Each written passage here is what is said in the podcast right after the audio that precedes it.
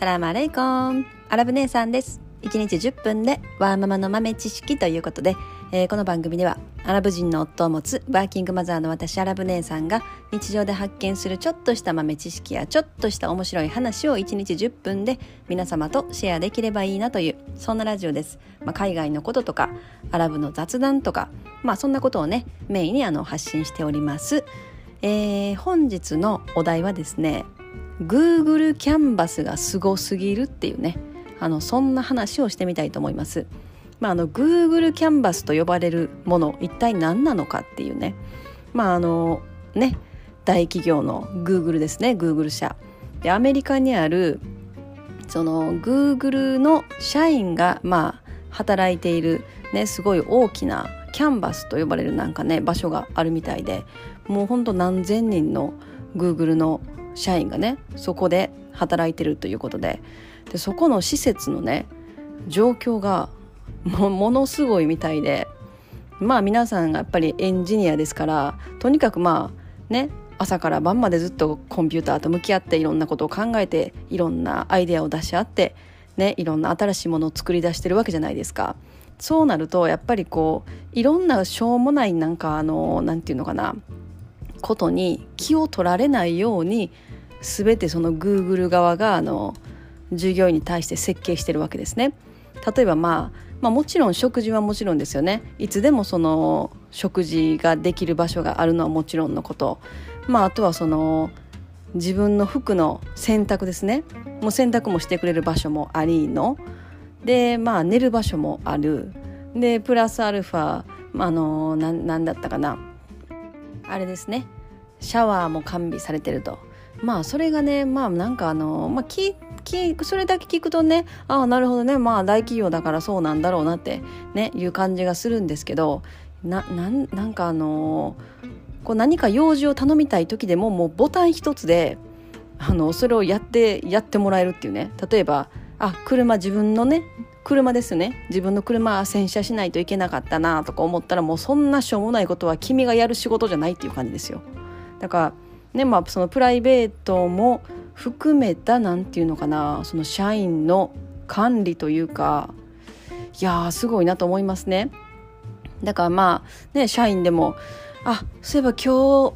車の洗車しないといけなかったなと思ったらもうボタン一つであの車の洗車をお願いしとくと。あ服洗わなあかんとかね。だからもう家に帰ってやることないねみたいな、まあ、家に帰らなくてもいいんじゃないかとか思ってくるじゃないですか。もう言ったらご飯もお風呂もね全てがその Google キャンバス内でできるわけですから。ただでもやっぱりそこに住むというわけにはねいかないみたいで。でも実際問題その社員で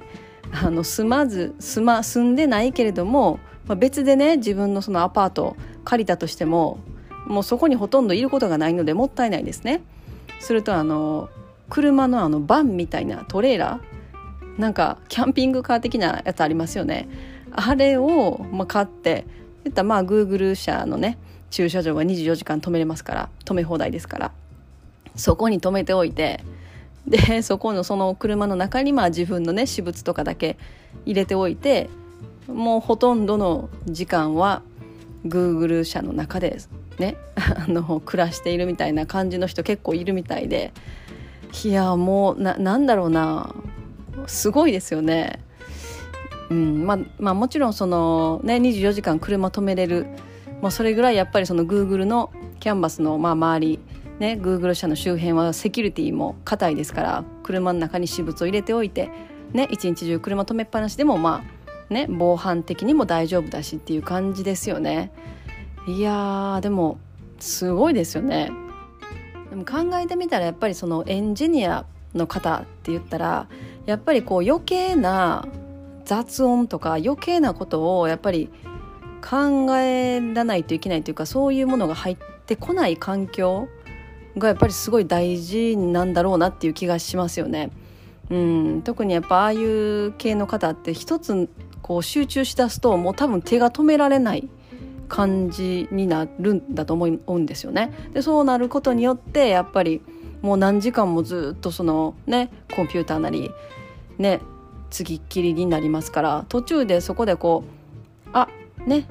こう洗濯あそういえば家家洗濯まだしてなかったなとかなんかね雑音が入ってくるともう仕事に集中できず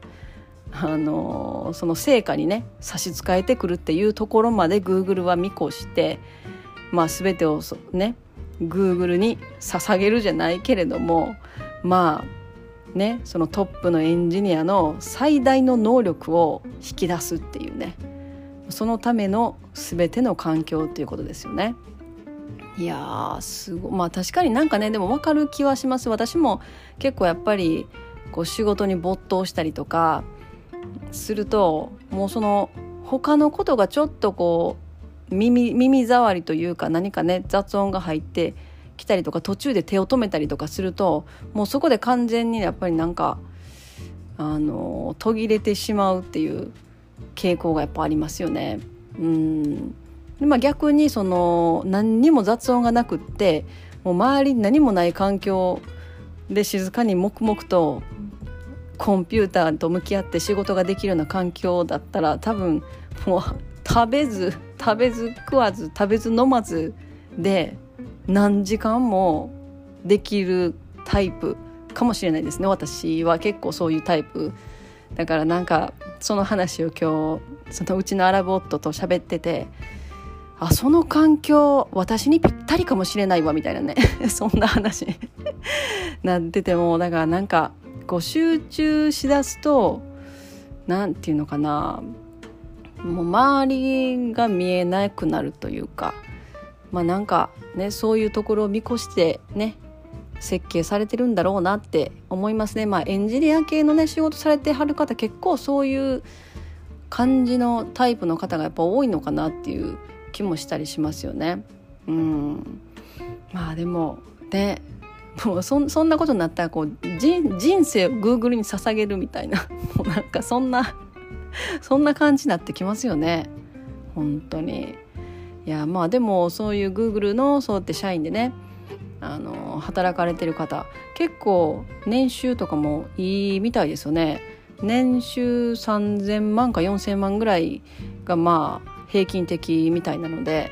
そう考えると結構いいですよね。普通に考えたら。日本でねあんまり少ないですよね。年収3,000万4,000万円ぐらい、ね、もらえる企業って結構ね少ないと思いますね。まあでもアメリカでは